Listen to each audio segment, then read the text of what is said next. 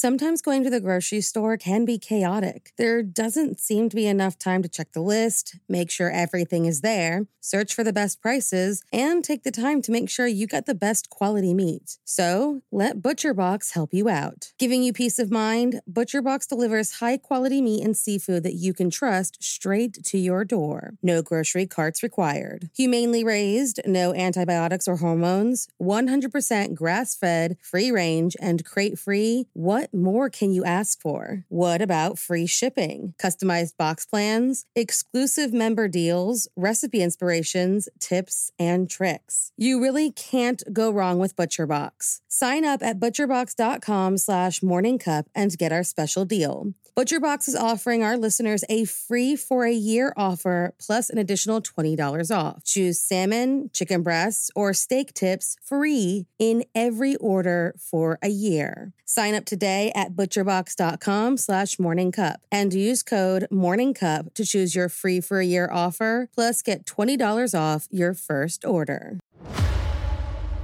In the 1970s and 80s, a monster hunted the Connecticut River Valley. Seven bodies found, one survivor, and no suspects.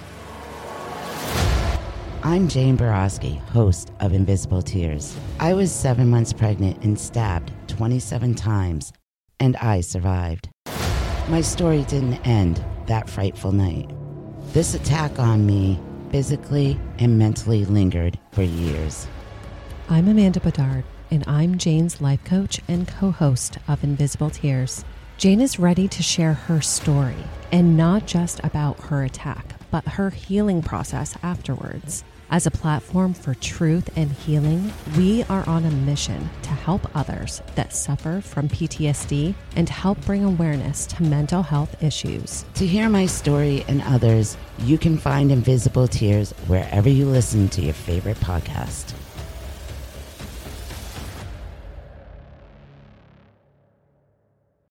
There were two more murders 15 miles away. When in the police arrived, they found the telephones and electricity lines. We have a weird A scene described by one investigator as reminiscent of a weird.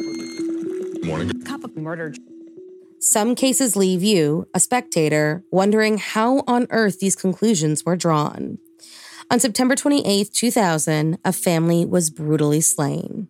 A case that, as an outside observer, saw a number of mistakes and blatant issues that, for some reason, the courts could not seem to see. So, if you like your coffee hot but your bones chilled, sit back and start your day with a morning cup of murder. On the night of September 28, 2000, 36 year old David Camm, a former state police trooper living in Georgetown, Indiana, arrived home at about 9:20 p.m. Walking into his garage, he stumbled upon what I can imagine is every husband and father's worst nightmare. Lying there in the garage were the bodies of his wife, Kim, 35, his son, Bradley, 7, and his daughter, Jill, just 5. Kim, lying half dressed on the floor near a stream of blood, and lying in the back seat of the family's Bronco were both children. All three members of the Camm family had been shot to death inside their own home. Quickly assessing the situation, David noticed that young Bradley still felt warm to the touch. Yanking him from the car, he tried and failed to revive his son. And when he realized that his attempt had been in vain, he grabbed his phone and called 911. Crying out to, quote, call everybody out to my house now, the dispatcher attempted to calm the grieving family man while alerting the authorities to the crime. The police arrived at the Camm residence at 9:30 p.m., and David quickly told them everything he could about the situation. That he had been out playing basketball, he came home to discover the gruesome scene, and how he attempted to perform CPR on his son who, at the moment, was lying on top of a prison-issued sweatshirt. When tested, that piece of clothing had, amongst other forensic evidence, DNA belonging to two unknown persons. Despite this glaring piece of evidence, investigators pretty quickly started coming up with their own theories that focused solely on David Ray Camm. Working the case from this one particular angle, investigators believe that David came home from playing basketball, shot his family, and after attempting to clean up, abandoned that idea and called the local police. This theory was backed by the work of a man named Rob Stites, a crime scene photographer who was believed by police to be a blood spatter analyst. Rob told investigators that there was a cleanup at the crime scene and that high velocity spatter was found on the shirt that David was wearing at the time. There was also a phone bill that allegedly indicated a phone call made by David at his residence at 7:19 p.m. There was also a phone bill that allegedly indicated a phone call made by David at his residence at 7:19 p.m. the night of the murder, a time he claimed he was playing basketball. This, coupled with a history of infidelity, made him the perfect suspect in the eyes of the local police. Except not all of that evidence was reliable. In fact, some of it was downright inaccurate. While the rumors of infidelity did seem to check out, the time of death determined during the autopsy was placed at 8 p.m., much earlier than the 9:30 time that would be necessary if the investigator's theory was correct. And while police argued that the phone call disproved his supposed alibi, the phone company discovered and reported an inaccuracy within their system and confusion regarding Indiana's complicated time zones, meaning the call was actually made at 6:19 p.m., which coincided with the time David said he was playing basketball. As for the spatter found on his shirt and the evidence of the cleanup, there was actually no evidence proving that a cleanup even took place, and instead, what they were seeing was just a normal separation of blood when exposed to air. And the area that supposedly showed high velocity spatter were later deemed to be inaccurate interpretations by their supposed expert. With basically every piece of their theory being proven false, they tested that foreign DNA from the sweatshirt but got no matches. With their first theory proven false, they went back to square one and came up with something different. Something that still dubbed David Camm the killer. With the time of death giving David his ironclad alibi, one backed by at least 11 witnesses, investigators altered their theories slightly and claimed he must have snuck away from the game, committed the murders, and then slipped back without anyone noticing.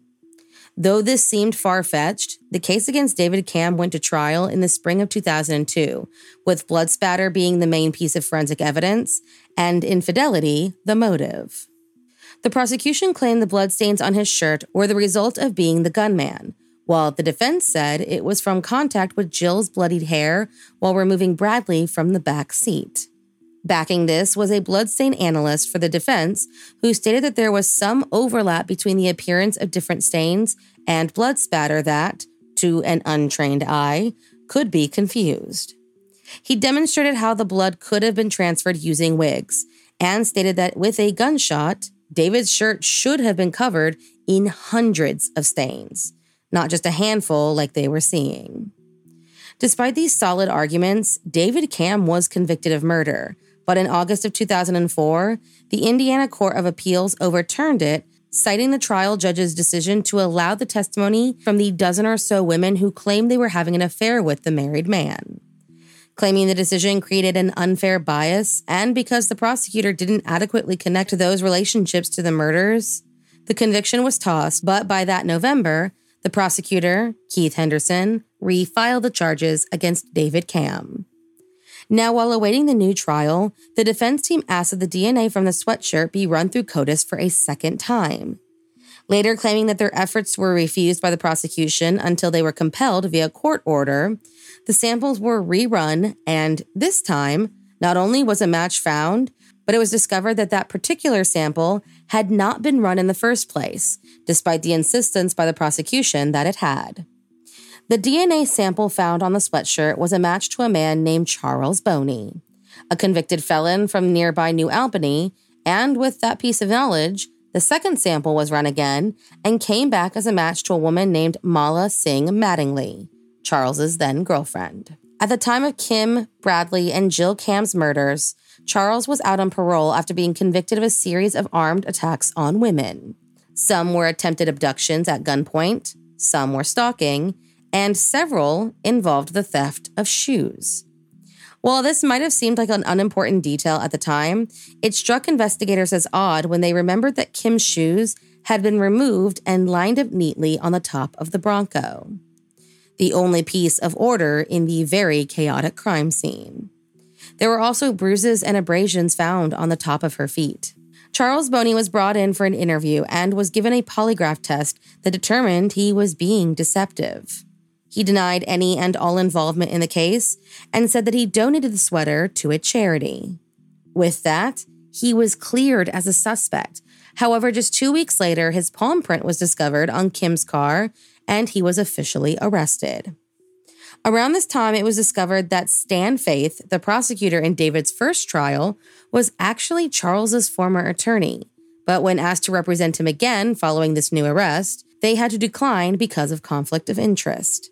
He did, however, admit to talking about the case with Stan prior to becoming a suspect. And when asked why his office failed to identify Charles as a suspect, the attorney responded, I regret it. I deeply regret it. But the myth that's growing out of this is false and denied any intentional wrongdoing. While questioned, Charles gave a number of conflicting stories before finally claiming that he was lured to the home by David Camm, who was supposed to be buying a gun from the former convict. He said that he arrived at the home at about 7 p.m. to sell the weapon, a meeting they arranged through chance encounters around town, and then handed the gun over wrapped in that gray prison sweatshirt. Within seconds, Kim arrived home in the Bronco, and David went out to greet her in the garage. That's when Charles claimed he heard the sound of three shots fired, and David, storming back into the house, pointed the gun at him and yelled out, You did this. He said that the gun either jammed or ran out of bullets, and fearing for his life, Charles ran after David, chased him back into the garage, and that he managed to slip back into the house when Charles tripped over Kim's shoes. That's when Charles picked them up and placed them on the hood of the car, and leaned against the vehicle to look inside at the carnage. Claiming that's why his handprint was on the Bronco, Charles Boney placed all of the blame on David Camm. Bringing in Mala for questioning, she claimed that her boyfriend came home that night, quote, breathing really hard, excited somewhat, gun in hand, and with a bloody scraped knee. She said that the following morning he asked both her and his mother to watch the news coverage regarding the murders, but that she left to shower while he and his mother argued over something.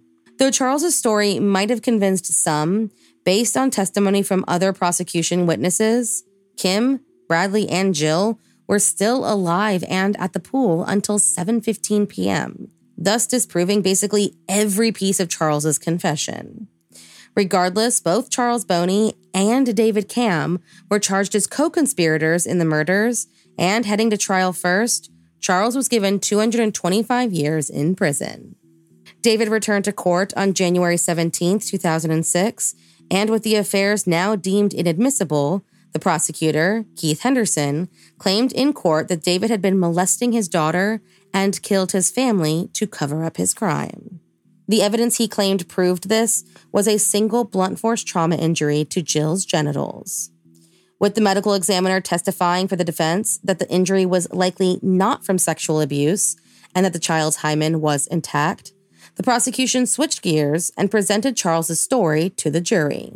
On March 3, 2006, David Camm was, for a second time, convicted and sentenced to life without parole.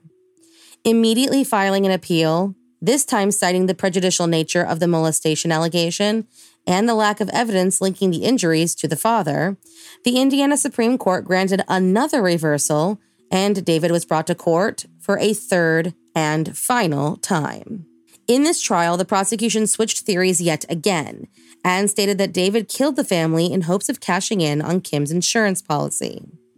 Charles Boney testified against David, giving his same story, but with new DNA evidence being presented, a Dr. Eikelenboom claimed that he found touch DNA consistent with Charles in several places on the clothing of both Kim and Jill, including Kim's underwear, the arm of her shirt just above an abrasion thought to have occurred during a struggle with the killer, on her broken fingernail, and on the stomach of Jill's shirt. Hoping these findings would discredit his claims that he never touched any of the victims, and thus disproving his story in general, the defense claimed that if Charles was the attacker, which DNA seemed to suggest, then it was unlikely that David was the shooter. Then came the controversial ruling by the judge that instructed the jury to, if they believed that he, quote, aided and abetted Charles Boney in the murders, they could find David Camm guilty of murder. With the prosecution now claiming that, even if he didn't pull the trigger, David was directly responsible for the murder of his family, the defense attempted to object the new instruction based on complete lack of evidence that the two men ever met before, and that since he was acquitted of conspiracy charges during the second trial, this would directly violate the law against double jeopardy. They also said that this new theory completely threw out the blood spatter evidence, which was basically the only major piece of forensics tying David to the crime in the prosecution's eyes. Arguing that the investigation was riddled with mistakes and that Charles Boney's history and DNA evidence made him the most likely suspect, the jury was sent for deliberation, and on October 24, 2013, David Camm was found not guilty of all the charges and finally, after 13 years behind bars and decades of a legal battle, was deemed a free man. In the aftermath of the case, many, many issues were raised. From the misinterpretation of evidence, the reliance on blood spatter, misconduct by a discredited supposed expert, and possible tampering by a police officer. Despite all of this, justice, in the opinion of most, was finally done when David Camm was exonerated. Thank you for joining me in my morning cup of murder. Please join me again tomorrow to hear terrible thing happened on September 29th. Don't forget to rate and subscribe and let me know how you like it. If you want to help support the podcast, there's always Patreon or just sharing it with your true crime obsessed friends. And remember, stay safe.